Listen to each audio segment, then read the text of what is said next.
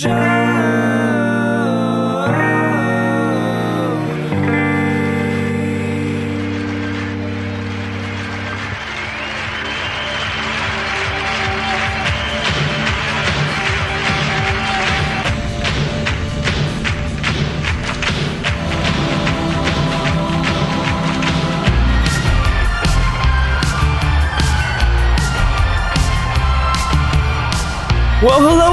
everybody. Welcome to another installment of Show to V with Mike G, the show of life, the show of Port A, the show of Angels Envy, Kimo Sabe Mescal, having a brief acting career, and so much more with today's guest, Mr. Joseph Castillo, the Southwest VP of Sales for Kimo Sabe Mescal, the official Mescal of South by Southwest 2018. In fact, there's going to be a panel about the future of Mescal that Joseph will be taking part of. And there's so much to talk about here. Joseph's had a really decorated career bringing such brilliant products like Angel's Envy and Fireball into Austin. It's hard to say if it's a good thing or bad thing, but the man has moved lots of products and he's really introduced some fine spirits into the conversation of cocktails and hospitality in Texas. So we talk about this latest chapter, Kimo Sabe. I think it's the information lots of people are looking forward to hearing about, and it's a great discussion about the future of mezcal. So without further ado, I hope you guys enjoy this great chat with Joseph Castillo.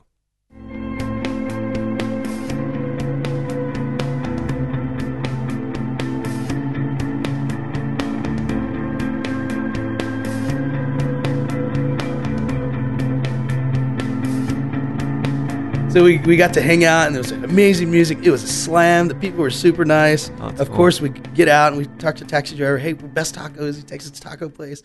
Has tacos with us. I invite him to come in because we didn't know to get another taxi. I Oh, was like, kind of far out. Yeah, yeah. Well, am I going to call an Uber? So I said, hey, can you just have ta- tacos with us and then take us back to the hotel? He said, yeah. So he comes, and tells us the whole story about Zacatecas and, and how it's becoming more of like a, a touristy place now and, and the background of it. It was just, it was awesome. So part of the whole story of Kimo Sabe and, and making mezcal as Zacatecas, it's an approved state to do it. Right. You know, and that's what we're trying to promote. So anytime you see, even at San Antonio Cocktail Conference, anything that we're listed on Mm. is Kimo Sabe Mezcal Zacatecas, Mexico Yeah. you know, because it's not always going to be Oaxaca, you know, and yeah. that was well, you got nine states in total now. Lots Yeah, of diversity of exactly. terroir and flavor. and that was the reason that the direction we took with where Jim and, uh, and Ashley Walsh, as the father Yeah. and daughter uh, team, they didn't want to be, and, and it's not want, not wanting to be. They just didn't want to be known as you know the hundred percent smoky Oaxacan. Yeah. You know, they wanted to go do something different and kind of go outside of the, the normal realm of every, what everybody thinks. Right. So Zacatecas, is like Zacatecas, is that even a state to make mezcal? Yeah, it's totally approved state. One of the oldest palenques is in Zacatecas. So, Yeah. and the fact that we're doing something different, we're bringing something different to the table with you know sixty percent steam, forty percent wild agave, you know that's Right. smoked out of Zacate- uh, uh, Oaxaca and Durango. He wanted to build his own following right. and build that whole Zacatec. And we work with the government uh, hand in hand uh, to help farmers, educate farmers. We donate about 25 seedling, 2,500 seedlings a, uh, a year and work with 25 different producers or farmers um, to sustain the, the industry, one, and, and also to teach them how to do business and how to farm better Right. and bring people in, educate too. them. Yeah. Uh, How you know logistically talking about the process? Obviously, many of the reasons that you would produce in one state is because you would produce it, bottle it, and get it out of one state. But You're working with multiple states here. Mm-hmm. Yeah. Where do you guys? Where's the central location where you put all these pieces of art together? Where's that? in Zacatecas. in Zacatecas. So you're doing some cooking. You said there's there's steam and wild, and then that's from Oaxaca. So you guys bring that. Is Oaxaca's uh, east of Zacatecas or is it west of Zacatecas? So to be Zacatecas is, is the it's farther north. So Okay. Zacatecas is you know maybe it actually connects almost connects to Tamaulipas. Oh, okay, So okay. it's a, there's a small state in between that it connects. So let's say you're in South Padre Island, probably eight hours south, no kidding. if you could drive. Obviously, Yeah, It- right. I wouldn't recommend it. Um, and yeah, so it's really not that far. Oaxaca's kind of way down into Mexico, so Yeah. Zacatecas is a lot farther north. I didn't know. So different region as well. You know, Sure. uh, it's not it's close to the coast, but it still you know has Hmm. um, really rich uh, or there's even different styles of, of uh, agave plants that they grow down there. There's one called Monzo that I tasted. Monzo. yeah, interesting. Yeah, and that was interesting stuff. So- Salmiana's big down there too. Like in Excuse San? Luis Potosí, Salmiana, I think it's Sal- Yeah. in San Luis Potosí. Yeah. Anyway, but yeah, but it's cool because you know it's like a filmmaker going to a place that people haven't explored before. You guys are bringing this lens in and saying, you know what, we're gonna highlight some different culture. We're going to highlight some different terroir, different flavors. Exactly. So I commend you on that because that's not one. It's not easy logistically to bring two different distillates together from two different locations, Mhm. and secondly, it's certainly not easy to do be the f- first well-known mezcal, if not the only really well-known mezcal from it's doing that. Yeah, because there's, I mean, there's blends and there's ensembles and Yeah. you know wild agaves, but the the fact that we're the first company that's actually steaming it, because steaming in, in mezcal has been happening since 1200s. Sure, sure. It's something. It's a proved way to make mezcal. And the Yeah. old, and we do the old, you know, uh, uh, brick you know- Conical kind of. Yeah, exactly. You know, the old style ovens. Is it tile know, on the bottom or is it brick? Like It's all clay. oh, it's all clay. Old Oh, old right. school Okay. clay pits So where they heat it above- from the bottom Got and it rises. Oh, so that's different. You guys aren't digging. You actually have like a Yeah. vessel. Oh, no, cool. there's actually, um, a- I guess, a little oven or yeah, yeah, yeah. You know, or, um, no, is that the, orno? Is that what they call it? Yeah, exactly. Um, but it's all you know, kind of like the clay pit. Yeah, yeah cool. uh, and that's what they use. Uh, there's different methods methods that they use, but it is a, a approved method to to steam. So the fact that we're steaming sixty percent, and then we're going to Oaxaca, Durango, working with twenty five different producers out of there, uh, and we're finding anything from Tobalá, Madre Cuish, Becuish, Yeah. Mexico. It's never going to be the same. So that's harder. You Well, know, yeah, so you're getting yeah, while 'cause the guy you want it to be consistent, right? Exactly. Well, that's weird because you guys want to grow a brand, and obviously from a brand perspective, this isn't batch to batch, right? You guys want this product that people can always can count on the flavor, no matter where they get it, Mm-hmm. Exactly. and where they get it. And so that's also difficult. And we'll talk about some of these production me- methods you guys Mm-hmm. have used here in a second. But you know, you mentioned something a moment ago and said your dad and his family's from San Luis Potosi, just adjacent, I guess, to Zacatecas. yeah, right, right on the border. Any history or any connection deep back in your That's actually a good question, and Yeah. I've got to talk to uh, uh, one of my aunts. She was a professor and did the whole family tree. Uh, my dad was actually born in the states, but he was uh, one of fourteen. Oh wow! And, oh, uh, so it's bound to someone day- bound to play with agave. Some Yeah, the, yeah, exactly. The Castillo name. I'm almost certain that was one of the only things they could do back then. Is you know for spirit needs. yeah. right? So it Um, may, in fact, be. In Hey, your I'm gonna find it now that you brought it up. I just was like I was thinking No, about it's it I awesome. didn't It's a great story. You know? Yeah, and so we're sipping the, the Joven, the Kimosabi Joven, which is you know you talked about some of the plants where it comes from, Mm-hmm. Espadín, obviously grabbing some other wild agave and stuff. What's the proof on this guy? Uh, we're right at 83 here. 80, 80, 86. I'm yeah, sorry. so it's 43. 83 right? is Yeah. the uh, reposado, and then the uh, Oh, cool. Yeah. Okay. Which I, I commend you on that too because it's punching it up just a little bit above 80 proof. Mm-hmm. You always get a little bit of better voice from mezcal when it is above 40. You know, it's fine. Yeah. But in my opinion, it sings just a little bit more strongly. yeah, and off the still right around 120. Oh, cool. So That's normal. yeah, sure, yeah, absolutely. Depending on how much you reflux and all that Mhm. fucking science shit, which we- could always talk about. But so yeah, the Kimosabi Joven, um, 60% steam, like we talked about, uh, different ways and methods that we do that, and then um, that 40% is going to be that wild agave from Oaxaca, Durango, 25 different Yeah. producers. And people always ask, why don't you list them? I said, well, we don't want to list all 25 producers. well, it's hard to. It's you know, hard a lot of label space. We really one, have right? exactly, and then we really haven't like found you know maybe the top ten or the top five, Right. And we don't want to out a lot of these small producers because you know people can come in and try to take over or buy everything they have. I mean, with Mm-hmm. the popularity of mezcal right now, you just kind of want to keep it to yourself. Uh, obviously, spread it around and and help everybody Yeah. equally. Um, sustainability one. Dude, Uh, so I, I find this is my first time. I've been wanting. We, you know, we were talking in San Antonio last weekend. Mm-hmm. We'll talk about how that went for you guys. But I, I was like, dude, I have to try this stuff. I finally tried it, and it has this sparkly, mineral, fruity quality that is not really present a lot. And No. it's not rustic. Citrusy up front. Yeah, dude, it's not rustic. This is a shiny, polished Yeah. mezcal, and that's interesting to me. And I commend you on it because sometimes, you know, you get beat over the head with brands. You know this. You've been affiliated with a couple brands. Yeah. it's hard to to sit back and say like, no, I, you know, the juice. Everybody says the juice is good, but no, the juice is good here, and it's different. You're Well, it's more approachable. different. It's a different style, um, and like I said, it's the very first uh, blend like this that's been in, in mezcal. Yeah, So we took a we took a leap into something that hadn't been done. So you know, in the mezcal industry, they're like, "Oh, it's not artisanal, and Sure. it's not 100 percent smoke, and it doesn't have to be 100 percent smoke." We're just the first company that makes something more approachable. yeah. It's like a lingering kind of. I, I hate when people say stone fruit. So I'll say like peachiness to me. There's like this I kind of get cool. citrus kind of lemon uh, at eight seconds, and then around 12 seconds is when I get that sweet achiote Mm-hmm. kind of smokiness on the back end, and then it just kind of lingers. And part of that is the way we we blend. So we blend the 40 with the 60, Yeah. 40% wild agave, 60% steam, and then we use uh, sound waves. So the Japanese method they started in the 1950s blending their whiskeys. Right. We use actual sound waves uh, in the juice to break down the big molecules to smaller molecules. Because when you do that, and a lot of spirits, you taste them and they fall off immediately. Those are big molecules bouncing off each other. When you break those down, they're smaller molecules, so they stick together, and your taste profile is going to last a lot longer. Yeah. Got legs on it. It, it's got legs on it, legs on it exactly. And the thing is that that's not the whole reason why the blending or the whole blending process. Obviously, Yeah. blending spirits together is is an art in itself, and, and you know that. Yeah, man. Uh, and it's it's hard to keep it as consistent. But I think the sound waves is actually something that keeps it together. So I like that I'm both intrigued and skeptical. I like it, right? Because you know, it's a it's a good marketing story, and it also has some scientific base too. So it's And I'm that's so my owner says that. Jim Walsh says that a lot. He said a little bit of science, a little bit of artisanal, a little bit, you know. yeah, it's a, it's a it's an interesting one. So I you know I love the concept and technology as it converges with spirits and the production of spirits. Mm-hmm. I know some people may feel like, like you said that you know breaking the chain of tradition is just completely nonsense and just terribly insulting, right? Exactly. But I also am on the other side, man. It's like you do stuff like this, you can really get some great things. Well, it's a game create. changer. Yeah, It's a game changer At least it moves the needle forward, right? Well, and I think it opens up a lot more consumers to mezcal. yeah, Because I mean, and I'm going to quote this from San Antonio Cocktail Conference. These are people that I never even met. yeah, Uh, and I love marketing, and I love quoting, you know, different sayings or what people think about our, our, our brands or any brand that I've ever launched. And and the saying was, and I heard it four times in three days. Yeah. I don't like but I like Kimo Sabe. you know, and uh, my my um, social media guy go crazy over that. He's like, can't wait to start using that. it's all a soundbite. You know, um, so it's it's kind of the gateway or the more the most approachable Yeah. out there. And it, but the thing is, it, it's I've launched a good amount of brands, and we'll get into that. But this one's different because it's the very first one, but it's hard.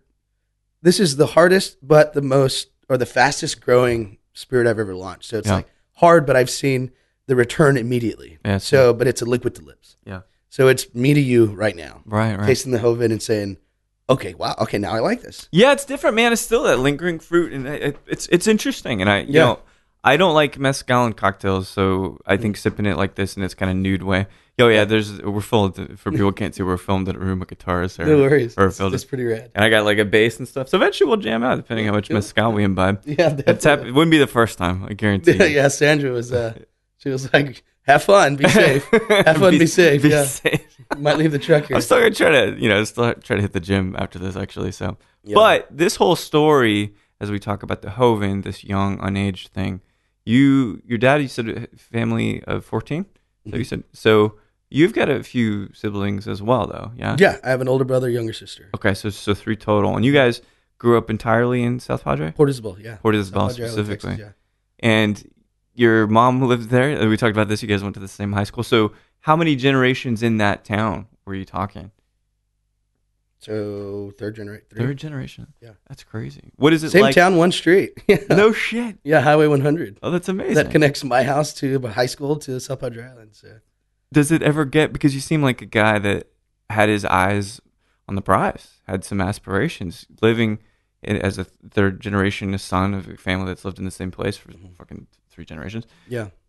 How did you get the sparkle in your eye to leave and to do other So obviously things? people say, why do you leave the uh, you know resort? My dad was a chef there. He Yeah. was a chef at resort for many years, um, and passed away when I was 14. But he always kind of taught us how to work hard and respect, you know. And he Yeah. was never really around because he worked a lot.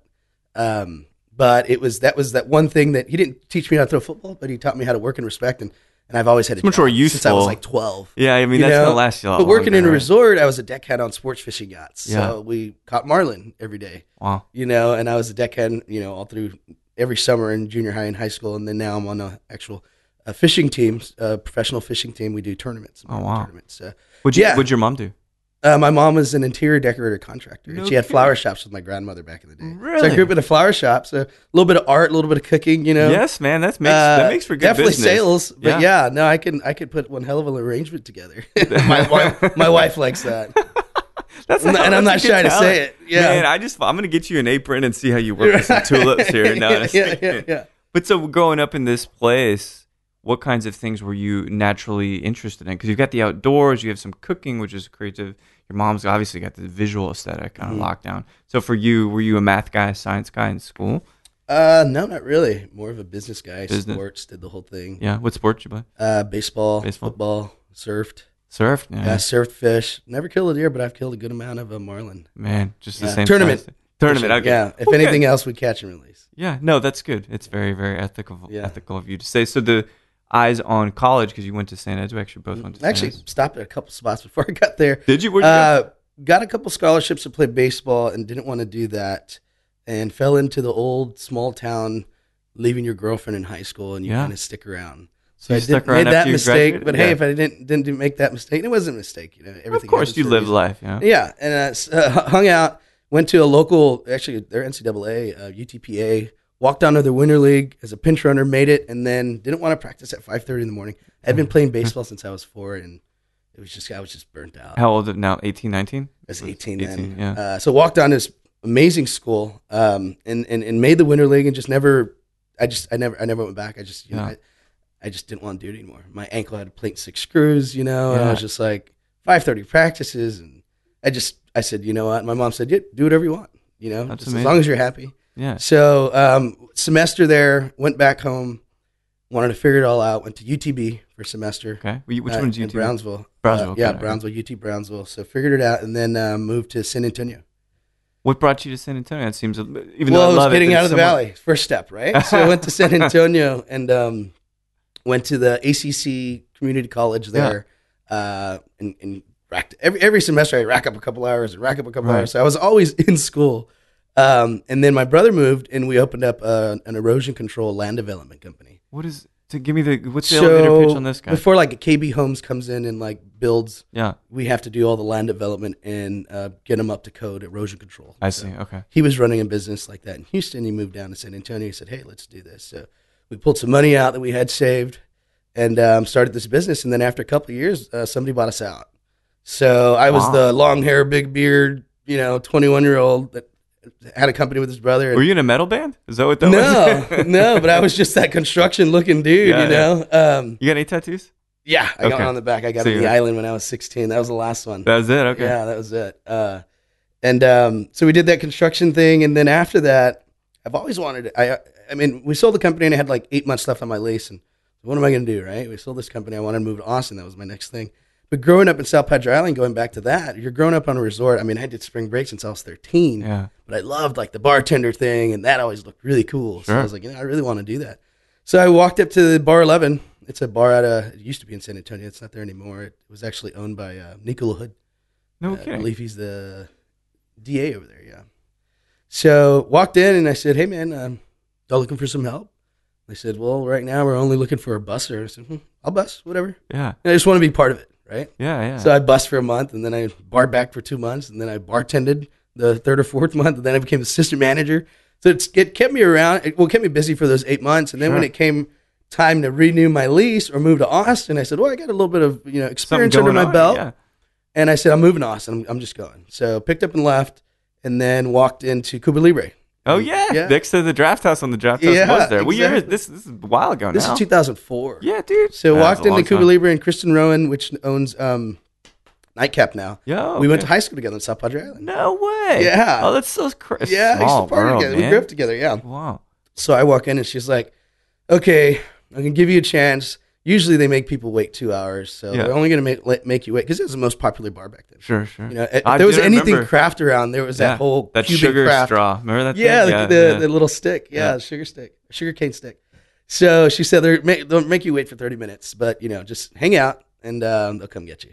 So they come. He's like, "We can you start tomorrow?" I was like, "Yeah, cool." So bar back there. I was like, "Well, bartending experience." They're like, "You're in Austin, Texas." You re- you realize that it's possible that you and I ran each, ran into each other. more than in like because that was the only nice bar back in the day. Yeah, there wasn't dude. anything around. Well, we would go like right after the movie. Yeah. You know, you just go right next right door. there. Have have a mojito. yeah. yeah. Oh yeah. You know, and then Speakeasy was the same owner, Mark Michael Gerard. So yeah. bar back there for about six months, and then bartending, and then I was there for four and a half years actually, Wow. uh, all through college. So that's when I got back into college. Got it. Uh, went, going to night school, didn't really get the full college experience, but went to night school and, and little by little, and then finally graduated from uh, St. Edwards. But that bartended through it uh, and managed Cuba Libre at some point. So when I got out of school, Wait, so real quick, so when I think so, San Antonio makes sense. It's like the first logical step, I guess, even geographically outside of the valley. You know. Yeah. But Austin's great, but you did have there's Dallas on the radar and there's Houston too. So what what was it about Austin that drove So you? when I was in San Antonio, and I left this thing out, I had an agent. I was doing little gigs, you know, What kind of gigs? photography, uh, anything I could get. you were I came out in a Sarah, Sarah Michelle Gellar movie. I like hit on her on the dance. what? So you Yeah. had an acting career? Yeah, I did small, very small. Well, yeah, but st- well, you're five six for most. It's Yeah, exactly. 5'8". But see, like. Hispanics are barely coming out in any kind of stock stuff. So there was this company called Somos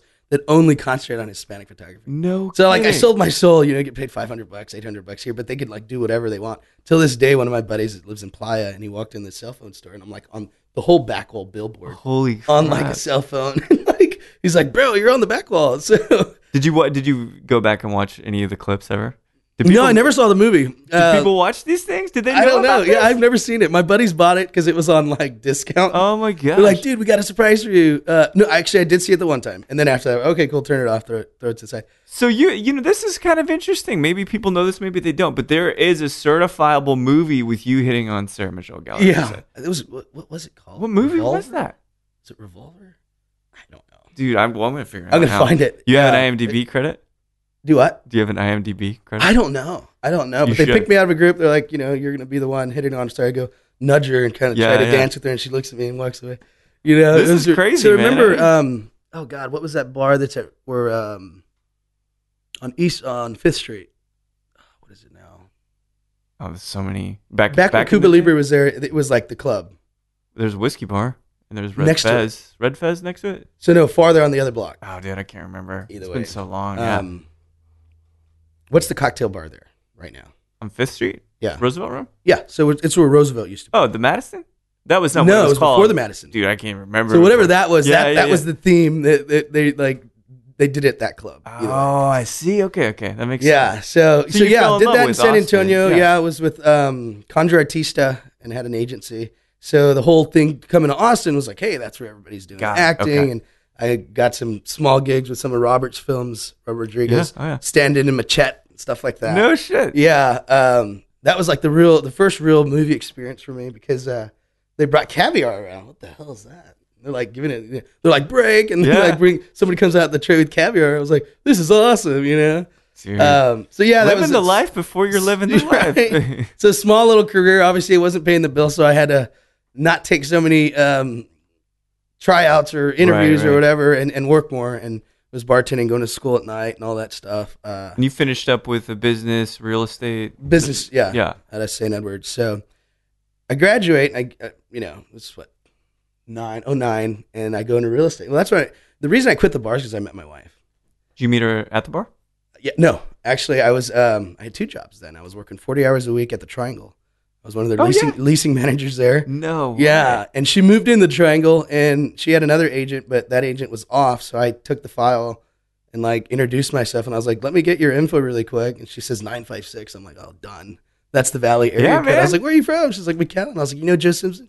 She said, "Yeah." I said, "That's my best friend. We bartend together." She's like, "That's my cousin." Oh my God. No way. So yeah, we were just kind of like friends because we knew the Valley connection is huge. Yeah. So, um, yeah, we were friends for a while, and then you know, months later, we ran into each other and, and found out that she had broke up with her boyfriend, and I had broke up with my girlfriend, and, and was like, hey, well, let's hang out, let's be Wow. single and hang out, and then we just kept hanging, hanging out, and here we are, ten years later. But uh, Damn, that's so I quit the bar industry because I had a girlfriend, and, and I had a forty-hour job and a thirty-hour job, so Yeah. I'm working seventy hours a week. and I had a day and not half much off. left for her. And I was like, yeah, I was like, that sucks. that She has a boyfriend. She can't see. So, uh, left the bar and um, and was so in that, that that time I I'm in real estate at the same time. Uh, and then after I got out of school, I got in a little bit of commercial real estate for a couple of years. Was doing that, and then somebody, um, Kirk Peters, you know Kirk. He I don't know for the Kirk. Jack Daniels portfolio over at I've seen it, but yeah. He worked for he, he he's the one that launched Rebecca Creek and all that. Oh, okay. So a buddy of mine calls me and he says, "Hey man, um, looking for a job. Do you know anybody that's looking for jobs in the industry?" And he actually owns Taco Flat, Simon Madera. And uh, I was like, "Yeah, let me text some people." So I text some people, and then they they come back with this like opportunity to work for this small company called Inky Brands. So I didn't text my buddy back. I texted. I was like, "Hey, I'm kind of interested in that." you know? So uh, and he's fine with it. We talk about it all the time. He's got a restaurant, very Yeah. successful restaurant, whatever. And um, it was Inky Brands, and they were doing like the worst brands ever. Um, and they're- they're- tequila. I saw that. I don't even know what brand that was. So no, Inky Brands we did. Kilo, uh, Kim, was it Kilo Kai, Kilo Kai. Okay. Kilo Kai, Wodka Vodka, and then we were revamping Don Eduardo for Brown-Forman. There we go. Okay. So that was a hard. That was like me going into the liquor industry without any like prior sales experience in liquor. I mean, Yeah, I, yeah. You're once a salesman, always a salesman, right? So, um, The acting these doesn't- little the brands- acting helps too. no, exactly. You gotta have balls to go and present something nobody wants, right? That's right. So uh, we had the Kilo Kai and like Beth Reynolds and I, you know, we were doing that all over Sixth Street, and she was the DM over at uh, Republic then, and then the Wodka Vodka, we got in all the Yassine bars, so like that's doing all right. Uh, and then the Don Eduardo thing was hard because that was my first like sales experience in agave spirits. Yeah. That was tough because you're at thirty three dollars, same price point as Don Julio and Patron. So I'm walking into bars and talking to my buddies. Like I knew everybody in the industry, right? Because I ran Cuba Libre, and Right, right. it's a big, you know, camaraderie thing. So I'm, I'm like slanging and banging where I could. And uh, I come in with this Don Eduardo. They're like, Joe, I mean, Don, Don Julio, Patron, same price point. Yeah. What are you doing that, that you know that they're not? Or are you on commercials and videos or music videos? What are you doing? I said, Yeah. well, we're not doing any of that. And then they're like, well, you know, it's going to be a tough, tough sell. And I was like, well, my father-in-law is a, one of the biggest grapefruit growers in South Texas. So um, I called him one day and I said, hey, man, I need some help. And he's like, what do you need? I was like, I need 25 cases of grapefruit. He's like, what the hell? what for? I said, well, it's been really hard trying to get this tequila in some of these bars. And I felt that if I give him a case of grapefruit, you know, in a, in a grapefruit press, Right. they'll, they'll make their fresh palomas. Yeah. Yeah. This is back in 2010. And um, so he was like, cool, well, come to the factory and uh, pick them up. So I, next day I drive down there, pick up, fill my truck up. Yeah. You know, there's cases in the front seat and the back seat, and the whole truck's like, It's like a Beverly Hillbillies thing. Right? yeah. man. so I come in town and I'm like, yeah, I'll get you the, the press. I got the grapefruit, whatever. And everybody's like, dude, that's an amazing idea. Yeah, I'll pick up two cases. You had to pick up two cases. right. So there I am walking on Sixth Street with like cases, a case on each shoulder, slanging grapefruit just so I could sell my tequila. And people to, till this day make fun of me. They're like, dude, remember when you were slanging grapefruit? I was like, hey man, I wasn't selling grapefruit ass. Did anybody try to buy grapefruit from you? They thought you were like a produce. it was like a million to Yeah, one. yeah. So they're like, remember you used to slang grapefruit? I was like, no man, it was an incentive to pick up my tequila. No, we So- know times got tough and you were on the side of the street trying to. So and, and people still make fun of me about it. I was like, but I thought I thought outside the box. yeah. It worked. Yeah, yeah. You know, and we got up to like 50, 60 cases just in the Austin market for, you know, any little brand. That's that's a lot. That's amazing. Um, so yeah, that was like my little story getting into the industry. And then after we kind of spun that off um, for Brown-Forman, then uh, we started. We uh, signed the partnership with the with the Hendersons, Mm-hmm. and that's when Lincoln had 65 years uh, mandatory retirement.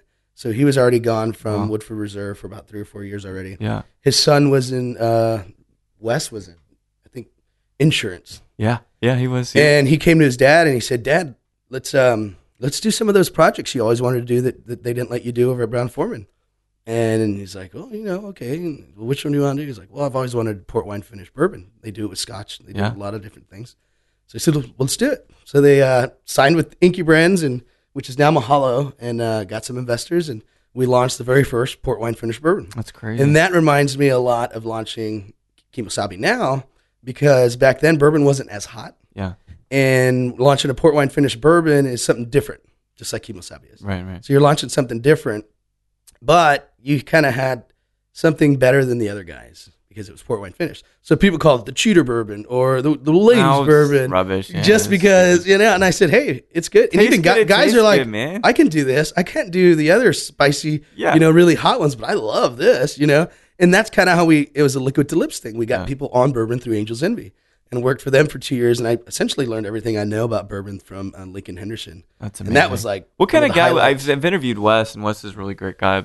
How was Lincoln? What kind of guy was he? straightforward, and he would joke, but you never knew he was joking because everybody took him so serious. Yeah, yeah. You know, and one time we were doing an interview. Mariah Freeze interviewed a bunch of bourbon distillers, and that's when she had opened up Trifecta.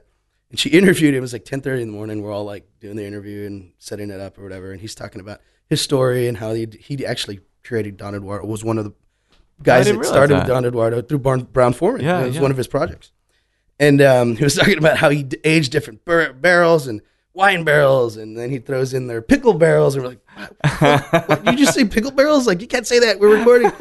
but he was joking, but nobody knew it. And they're like pickle Oh barrels, you know. It, so he was that kind of guy where he shot it straight, and then when you joked, you didn't know if he was joking or not. Yeah. Um, so it was funny that night we take him to dinner at, at Haddington's. That's in Bill Norris. That just Oh opened man, that's a long time. and they were all, they were our partners. They're like, yeah, they brought us in, and, and Bill Norris is a super good friend of ours, whatever.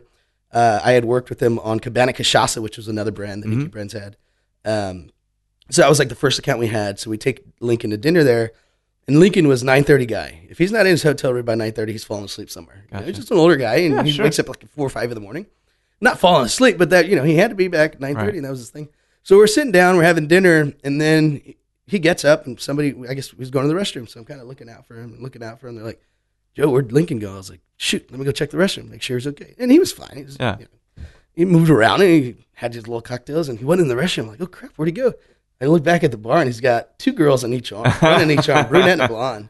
And he's like, "You know, I make that. I made that." Oh, it's- bottle." and these oh. girls are just they're taking, Loving they're it, loving it. He's buying them cocktails. I take a picture of him. He's like, "Well, girls gotta go." So then he comes and eats dinner. He was just one of those guys, you know, people person, but he loved the women and he loved the fame. And uh, I mean, he was an artist. Yeah, you know, that's uh. I, lo- I love that because I never had the chance. He and Parker Beam, right? I've asked people that knew Parker pretty well. Yeah. and it, I just love hearing about these guys because you know what? When we're gone, when you and I are gone, all we're gonna have are the stories that people tell about us. exactly. and, and that's really the kind of legacy you want to Yeah. lead. And so you, it's it's interesting. I'm starting to see this kind of thread, right? So you bring in this tequila, you're trying to make it work. You're bringing in this new whiskey that's, I mean, it's delicious whiskey, but it's different. It's amazing, but it was different. So Yeah. people didn't just like our mezcal's new and it's different. People didn't accept it in the beginning because it was new and different, and then so many years later, it's still Bacardi. Sometimes it just it's at that point it becomes okay, and people don't feel like they're gonna get judged for it. 'Cause You just sometimes- gotta, it's a liquid to lips thing. You got to Yeah. convince them that they like it. Right. You know. You know, and it's sometimes though too, it's weird because they have to make sure it's okay that they like it. It's a weird psychology thing with spirits. Like if they think that people are going to judge them for liking it, they won't like it on purpose, even if Yeah. they do like it. Yeah. So then this whole thing, and kind of where I met you, you were doing VP work, VP of, VP I of was sales, VP I of think sales with at with Treaty Oak. Treaty Oak. Yeah. Yeah. So why go from global brand to hyper local brand? Well, there was a stop in between there. So I was at Angels Envy, and Yeah. you know we're at all the high end restaurants and hotels, and you know we're doing the whole Angels Envy thing, and it was amazing.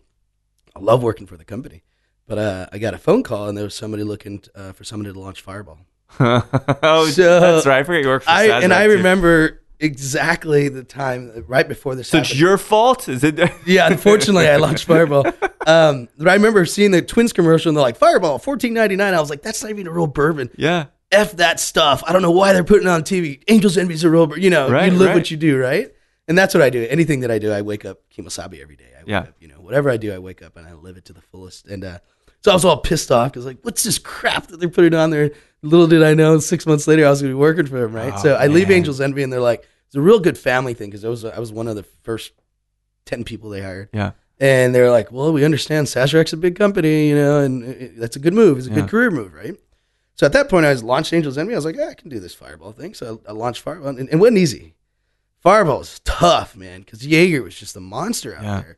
So what we had to do is we had to buy the bartenders first. We had to get their respect, gain their respect, and we got it in a six straight.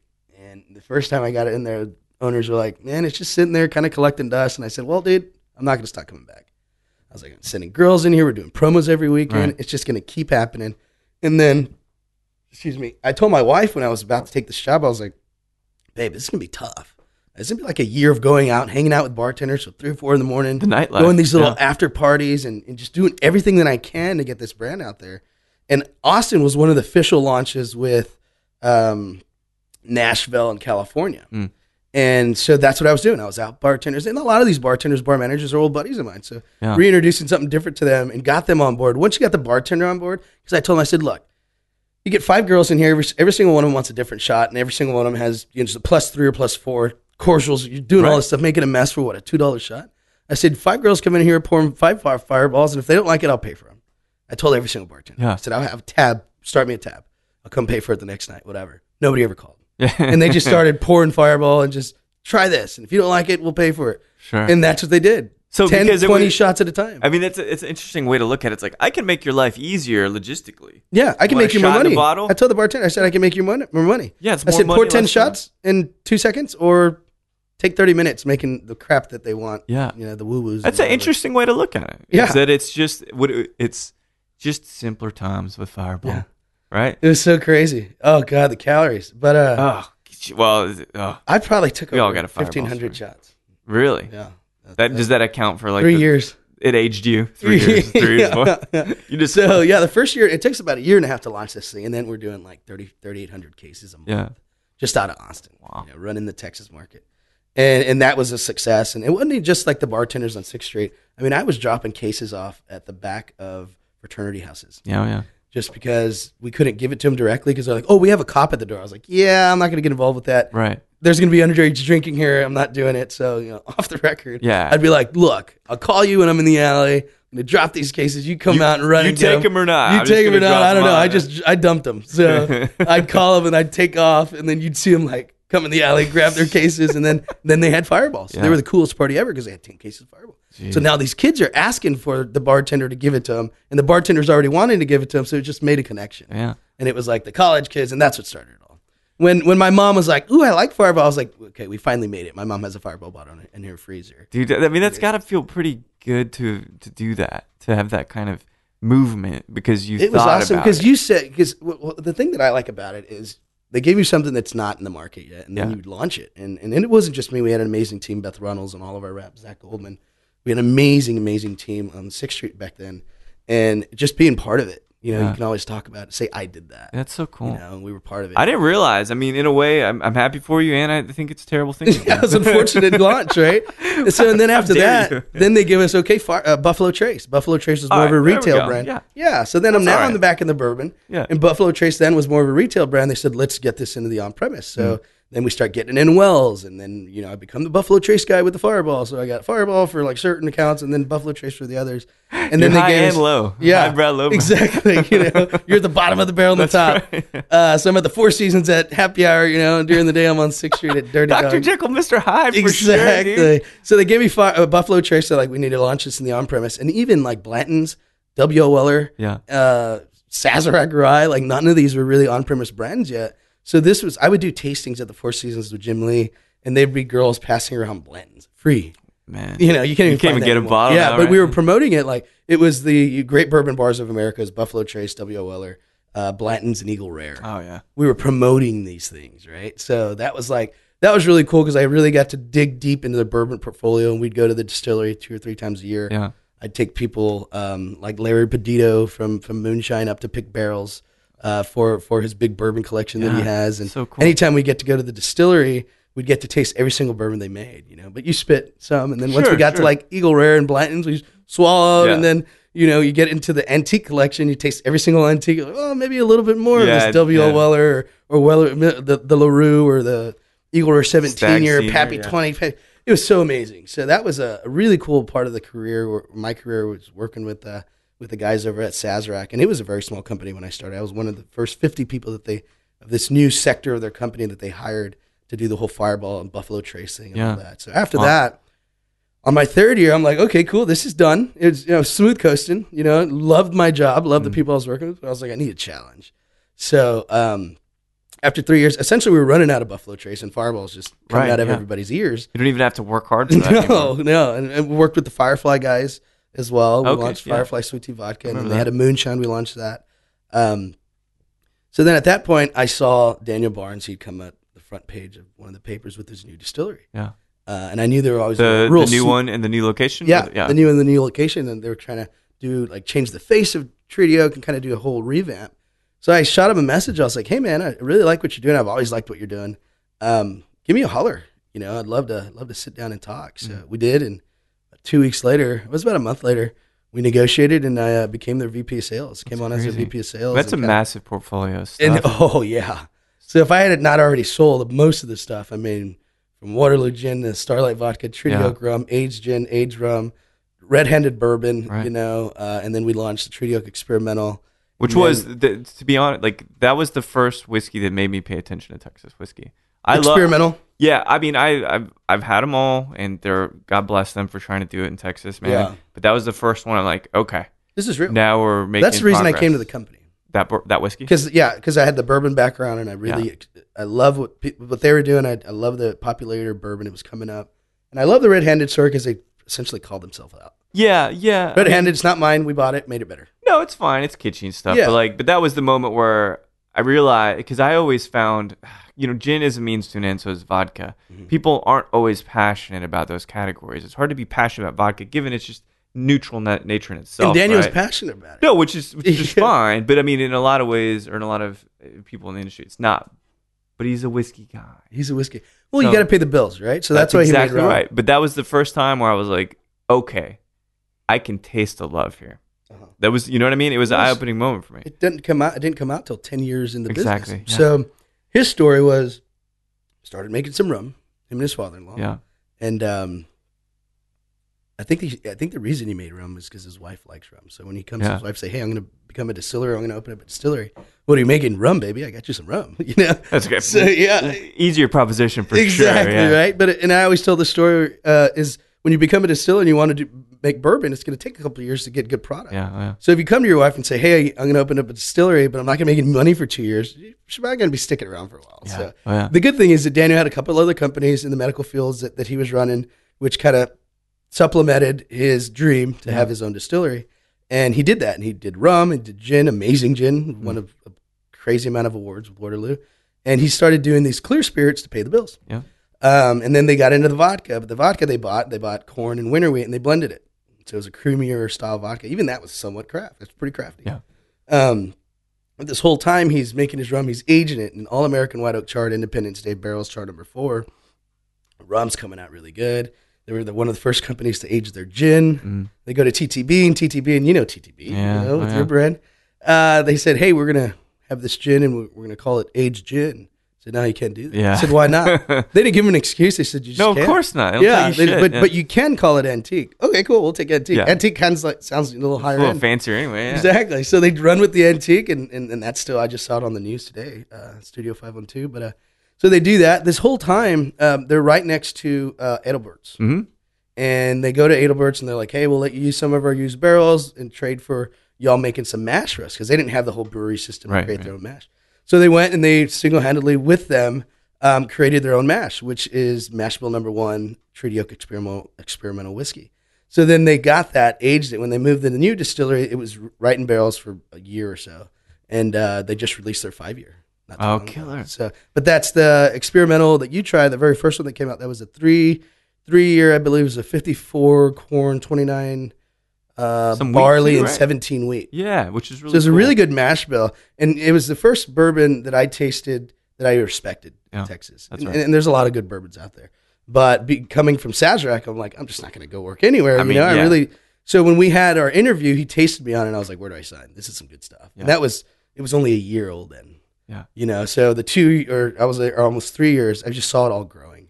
You know what I mean? We're pulling and we're doing different. I mean, they're always doing something different. They probably Right. have like 15 different experiments. Yeah, it's right now. crazy. It's kind of like St. George. Reminds me of the, Yeah. that, that process. So, and the history behind the rum and the oldest sugar mill in Texas that they buy their molasses from. I mean, everything they do is they tell you about it. It's, Yeah. it's, it's So it's a very rich. You know, you got a lot of different colors, literally and figuratively, creatively. How hard was it to move on? So relaunching them, um, and it was a not a relaunch, more like a revamp the company. It was more around the big distillery, Yeah, you know. We that was like the focal point, but it was also getting the vodka out again and, and getting bringing the rum out again. But it's hard when you're dealing with nine different spirits. yeah, man. You're in every single category but agave. Right. Um, so there's certain areas where the rum worked. There's certain areas of the. I mean, I'd have vodka days. I had whiskey days, and then I had two bags of booze when I go to meetings. You Yeah. know, um, and in programming these things, our reps are like, "God, y'all on program again?" I was like, "Yeah, I got nine brands. We got to sell them all." Yeah. But everything grew. After the first year was tough. The second year we were up about seventy five percent. You know, and then this last year, right before I left, they were they were up one hundred twenty five. That's So great. their big their biggest year. So right before I left, I created like a playbook. It's like twenty pages. I said, Daniel, everything's here. Like yeah. everything y'all need to do, contacts, everything's there. And I probably talked to his partner Nate uh, once a month, Yeah. And he'd call me, "Hey, what what what happened here?" And or I check in, "Hey," because essentially they're still your clients, you know. So I don't want to drop the ball anywhere, Right. You know, He's like, Joe, well, you set this up with me, and now it's not happening. I was like, no, no, no, it's happening. You know, I'm still here. Yeah. I'll help you out. So they've been doing great. Um, one of the uh, projects that we were working on when I was with them is merging them with the company that I launched Angels Envy with. Oh, okay. Gotcha. So their Inky Brands turned into Mahalo, and Ryan Forsyth and I, he was on the Mahalo side. He was my old boss at Angels Envy. We had this idea of merging both companies so they can go nationwide. yeah. And they, they've signed. They're they're doing it. Oh, so Oh, they're right. taking the gin and the bourbon nationwide. That's great, man. Yeah. So right before I left, that was already happening. So they're in good hands. Well, you business like is oh, I did. I did, you know, I did my part. You guys were in a better position than when I started, which is always I hope, nice yeah, thing, right? yeah, and So it's it seems like the perf- perfect time creatively and professionally. So I want to Yeah. try another challenge. and, it, and, and, and anytime I move to a different company, it's for you know for me and my family. It's a Yeah. career Do you have any kids? opportunity. No, Okay. Pl- any plans on? uh, a couple years. Yeah, cool. Well, every time we talk about it, I'm launching a new brand. Which so is that's my kid. excuse. I'm It's like, well, I kid. tell my wife, I'm like, well, I'm launching another brand. just so- adopted out one of the kids. I got another one. So yeah. So yeah, exactly. So it's like you're a new child. You have to uh, launch a new brand, and, and it keeps me on the road a lot. So Yeah. I was like, that'd be unfair to you. You know, if you're pregnant and I'm on the road a lot, I'm not going to be here. So I was like, let's wait a couple years to get this brand up and going. You know, once it's a little bit smoother, I won't have to travel as much. I'll still Yeah. be traveling, but I can manage it a little bit more. Well, so uh, when we talk about your transition into this new opportunity, we've learned a lot about Kimo Sabe already. Let's sip this, the repo. It's rep, repo, right? Yeah. And let's sip this and let's talk about San Antonio, your experience, and the boat and the agave, which Yeah. is a cool thing. And then maybe what the future looks like for Cool. you. And you said this one is at 41.5%? Yeah. 80, So 83 proof. Uh, this is a reposado.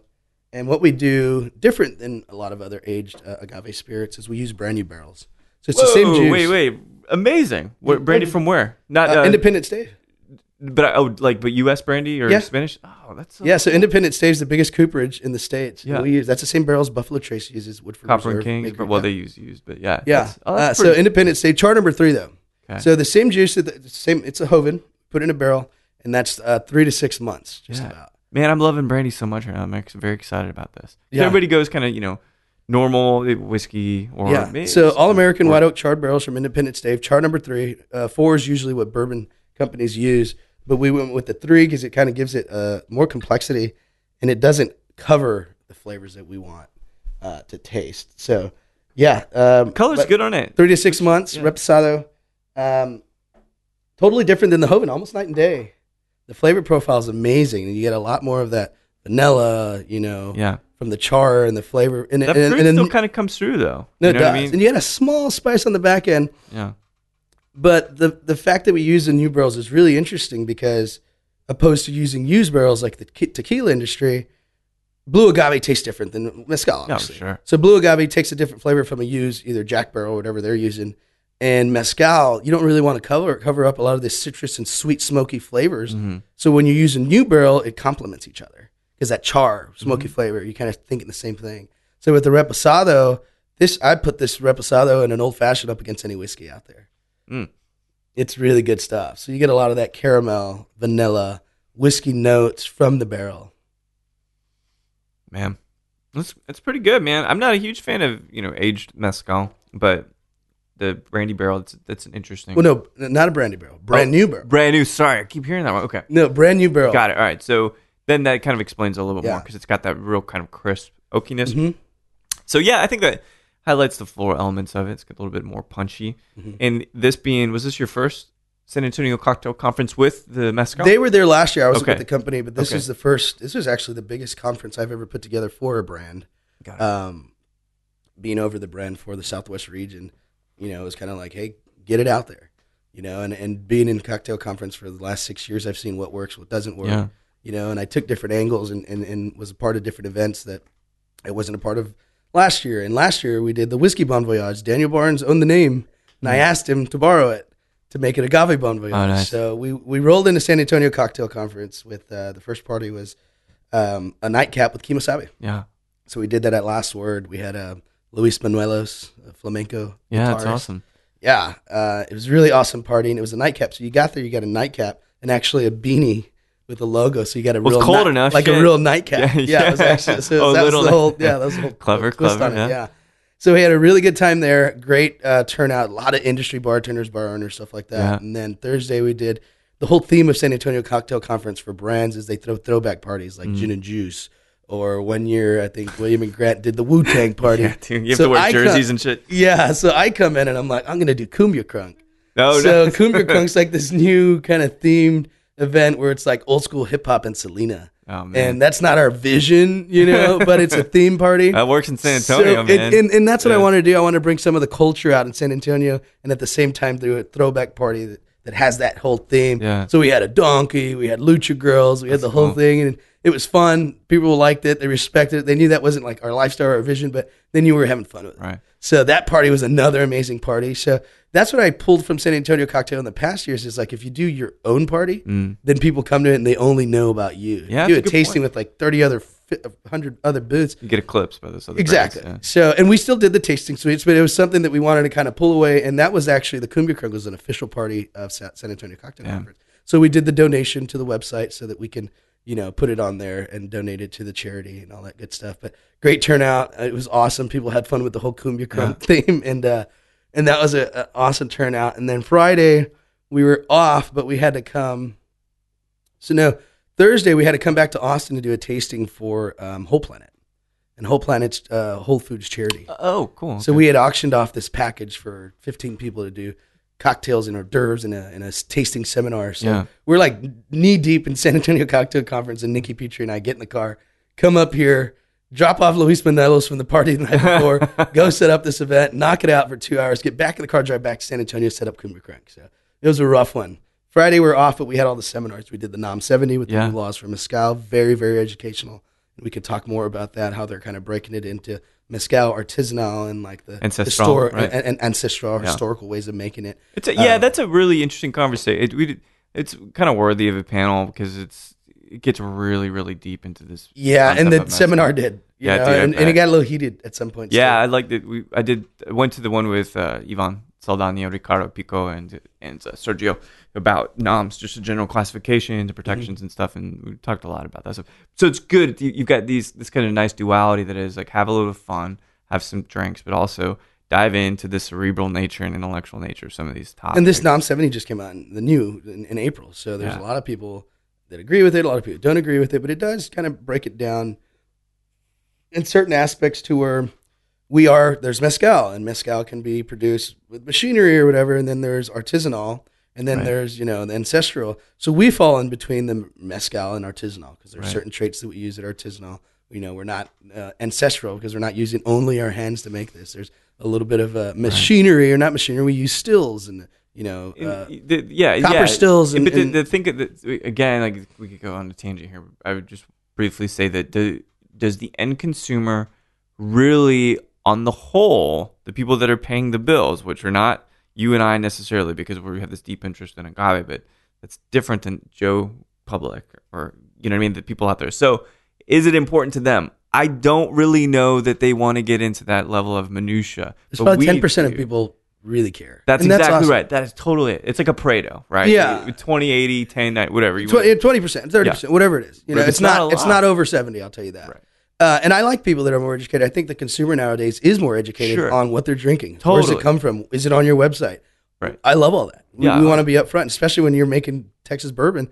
Everybody's looking gonna up to ask make sure you're questions. doing it right. You know Sure. what I mean? How many how many years? What kind Yeah. of you know grains or whatever? So yeah, no, I, I, I like that, but not everybody is going to dig that far. Right. And so it's important to preserve, again, to preserve culture and in particular traditions, styles of mezcal making. But again, for you and I, to get the job done, the Kimo Sabe is going to bring more people into the category. And then it is. they It's will good have for the that- category. Well, then Yeah. you kind of graduate to maybe some smokier stuff down the line. Totally. But what we wanted to be is your everyday mezcal. So if you have an everyday bourbon that you have bourbon and water, we want you to be. We want us, uh, Kimo Sabe, to be. You know the the mezcal that you grab and make a paloma when you come home. yeah. You know, and it's just easy. It's approachable. It's the cost uh, cost thirty six to thirty nine ninety nine for your Right. oven.